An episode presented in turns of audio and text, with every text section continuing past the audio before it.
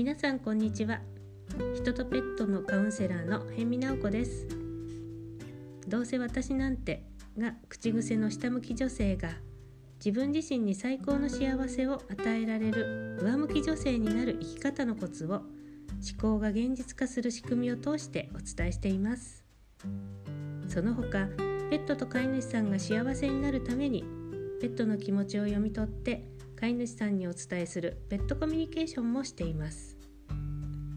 この放送では日々の私の気づきカウンセリングやペットコミュニケーションで実際にあった体験談などを交えながらおしゃべりしていきます。これを聞いてくださっている方の心が少しでもほんわかしてくれたら嬉しいです。忙しい日常の中のひととき何かをしながらでも耳を傾けていただけたらいいなって思っています。